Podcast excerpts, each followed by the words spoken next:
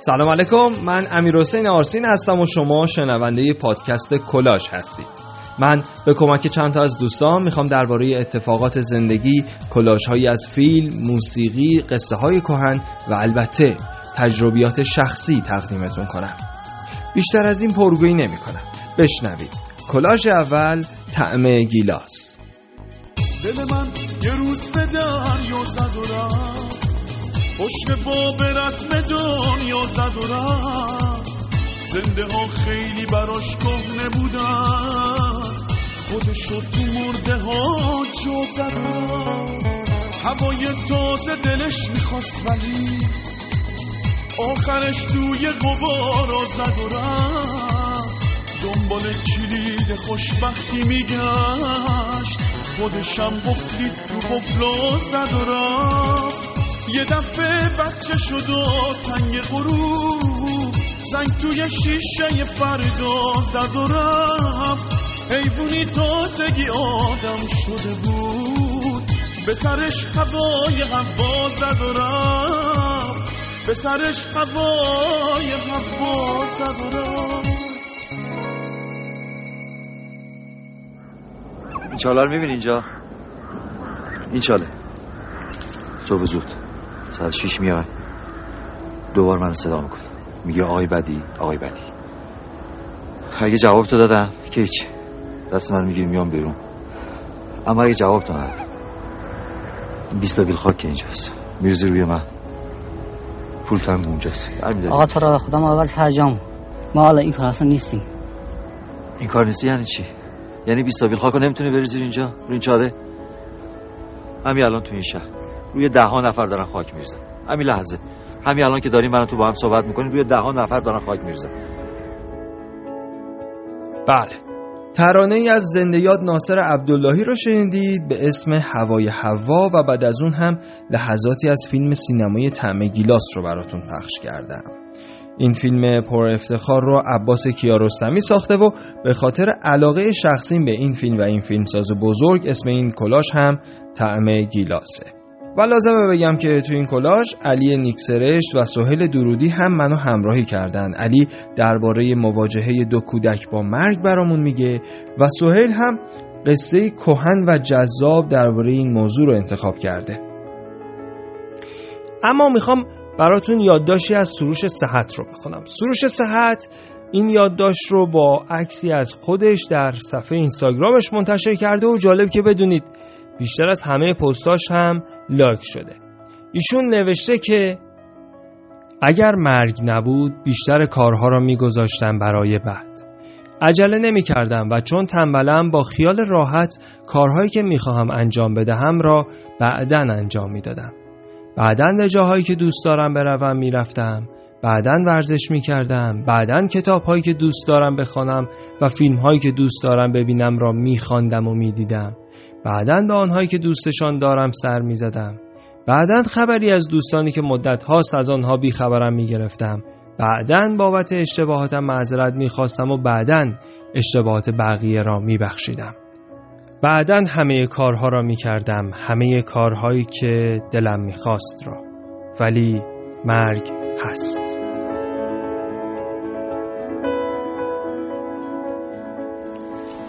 دو سه ماه دیگه همه چیز مثل الانه فقط من نیست.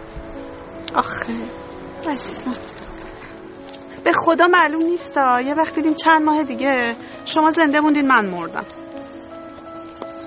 این خر هست. مردک ها هستن. گاومون حالش خوب میشه. ایشان حتی زنبورا هم هستن.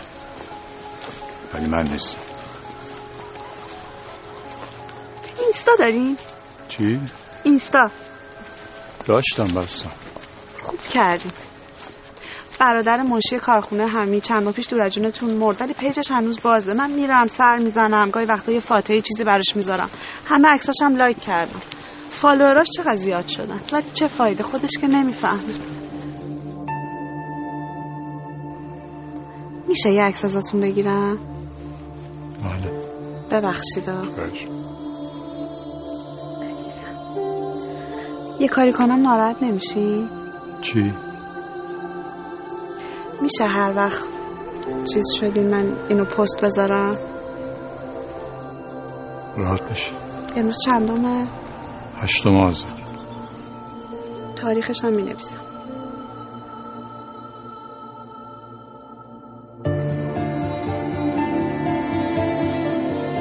خب ما برگشتیم. صدای هانی توسلی و علی مصفا رو شنیدید در سکانسی از فیلم جهان با من به به کارگردانی سروش صحت. خب راستش برای آماده کردن این کلاژ یادداشت‌های زیادی درباره مرگ خوندم اما یکی از جذابترین اونا متنی بود که توی نهج البلاغه به چشمم خورد. حضرت علی درباره مرگ اینطور میگه. همانا خداوند متعال فرشته‌ای دارد که هر روز بانگ می‌زند. بزایید برای مردن گرد آورید برای نیست شدن بسازید برای ویران شدن.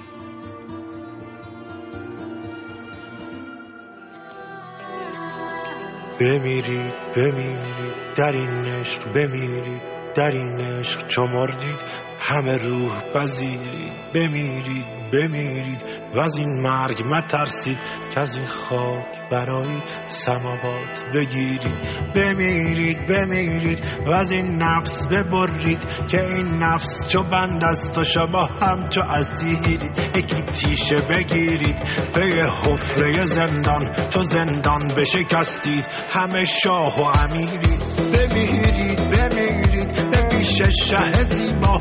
بر شاه چو مردید همه شاه و شهیدید. بمیرید بمیرید و از این ابر برایید جز این ابر برایید همه بدر و نیرید بمیرید بمیرید و از این مرگ مترسید از این خاک برایید سماوات بگیرید. بمیرید بمیرید و از این نفس ببرید. که این نفس چو بند است و شما هم چو اسیرید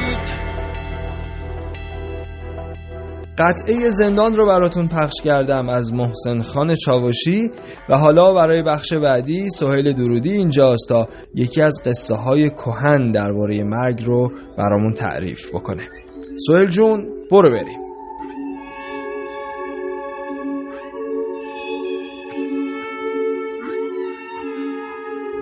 آد یکی از قدیمی ترین خرافه ها در این خاک است. موجودی مرموز که ارمغانی جز مرگ ندارد. به گفته خرافات آل پیرزنی است که بینیش از گل است چشمانی به رنگ آتش و دندانهایی از جنس آهن دارد.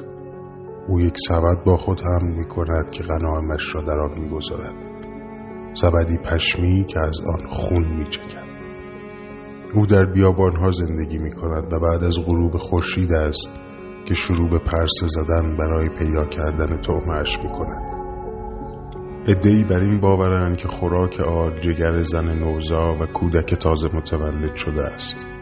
او شبان خودش را به زن میرساند جگرش را در میآورد و به همراه کودک در سبد می‌گذارد. پس از آن به دنبال آب میگردد تا بتواند جگر را در آن بشوید و بخورد. اگر آل از آب رد بشود زن ابتدا مریض و سپس جان خواهد داد. به همین خاطر حوزها را خالی و زنان را از آبگیرها دور می کردند. مردان در ده روز اول پس از زایمان شبها به پشت بام می رفتند و با تبلیب آل اعلان جنگ می دادند و زنان در این مدت مادر را تنها نمی گذاشتند.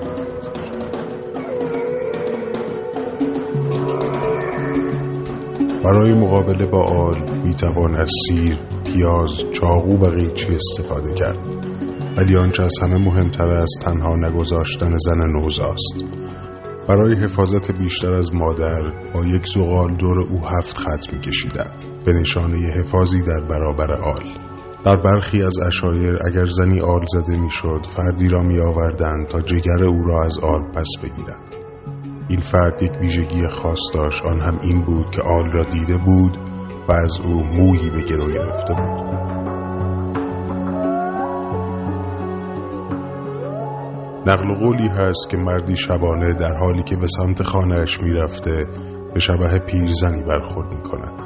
شبه پیرزن در حال شستن چیزی در جوی آب بود که مرد داد می‌زند تو که هستی شبه حراسان آنجا را ترک می کند ولی هنگام فرار خنجری از او به زمین می افتد.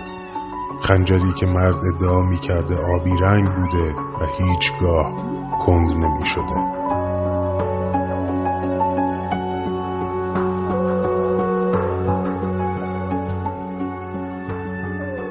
ممنونم از تو سویل مرسی. دمت گرم. خیلی بامزه بود. و اما بخش دیگه که براتون تدارک دیدیم بیان تجربیات شخصی نسبت به موضوعات کلاش هامون هستش. زحمت این بخش رو علی نیکسرشت می‌کشه. علی روانشناس و یکی از مدیران کلینیک روانشناسی مستانه است و قصه های واقعی از افرادی که بهش مراجعه کردن تعریف می‌کنه.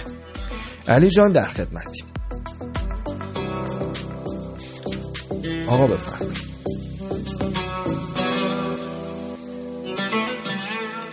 همه آدم ها زمانی توی زندگیشون با مرگ آشنا میشن.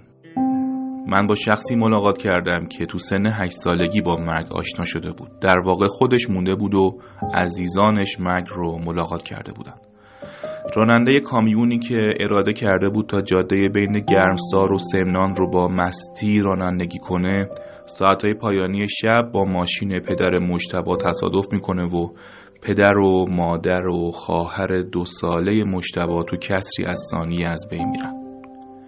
تو جلسات اول درمان به این فکر می‌کردم که اگر همین اتفاق چند سال دیرتر رخ می‌داد شاید پذیرفتنش راحت تر بود شایدم هیچ وقت نشه این اتفاق رو پذیرفت.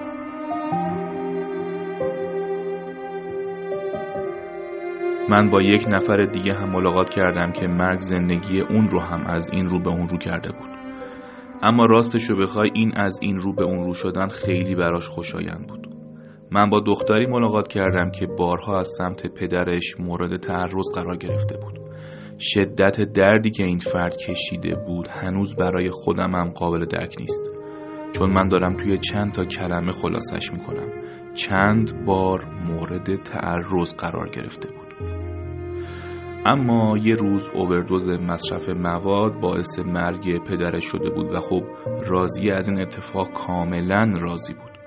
راضیه با خوشحالی از مرگ حرف می‌زد. یه اوقات این خوشحالی احساس غم سنگین زیرش رو میپوشوند. خوشحال بودن همیشه معنی بیرونی نداره. خیلی اوقات افراد از درون خوشحال میمونن. اما تلاش می‌کنن که بقیه خوشحالی اونها رو نبینن. از ترس اینکه نکنه کسی به این خوشحالی دوباره آسیب بزنه. مجتبا و راضیه. حالا کی می‌تونه بگه مرگ دقیقا چیه؟ خوشایند یا ناخوشایند؟ نمی‌دونم.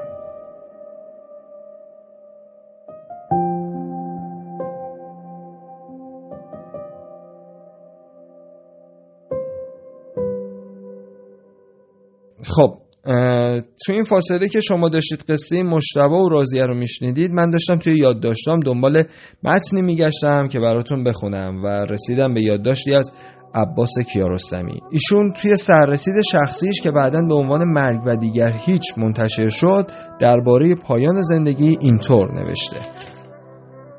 تنها فرصتی که برای من باقی مانده است ریشهکن کردن میل به زندگی است و لغزیدن آرام و کامل به نیستی. مرگ نباید ما را غافل گیر کند. باید به ملاقات مرگ رفت. و حالا دعوت می‌کنم که در انتها سکانس دیگه بشنوید از فیلم جهان با من برقص با صدای کازم سیاهی و علی مصفا سه ماه بعد توی وسایل شخصی جهانگیر یه سررسید پیدا کردم که توش یادداشتاشو می نوشت آخرش نوشته بود هر کاری می‌کنم نمی‌تونم مرگ و دوست داشته باشم ولی دیگه ازش نمیترسم. وقتی مریض شدم توقع داشتم همه حواسشون فقط به من باشه. توقع داشتم همه حواسشون فقط به من باشه. ولی بعد فهمیدم آدما باید ولی بعد فهمیدم بکنن و اگه شد و دوست آدما باید زندگی خودشونو بکنن و اگه شد و دوست داشتن گاهی کنارم باشن. کنارم باشن و بی‌حوصله باشن. کنارم باشن و دعوا کنن. کنارم باشن و شاد باشن. کنارم باشن و زندگی معمولیشونو بکنن. کنارم باشن. همین که گاهی باشن بس. بعد از من آسا و بهمن و نیلوفر و حمید و فرخ و رضا و احسان و بقیه زندگی می‌کنن. بعد از اونا آدمای دیگه زندگی می‌کنن.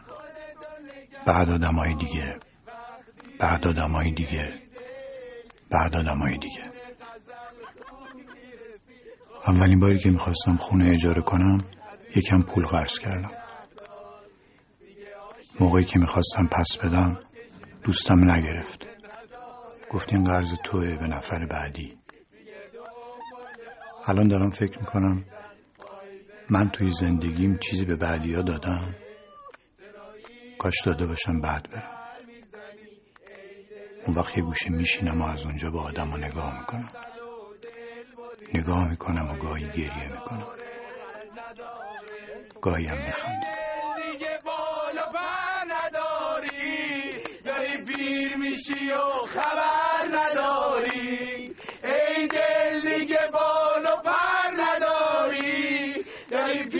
میشی و خبر نداری.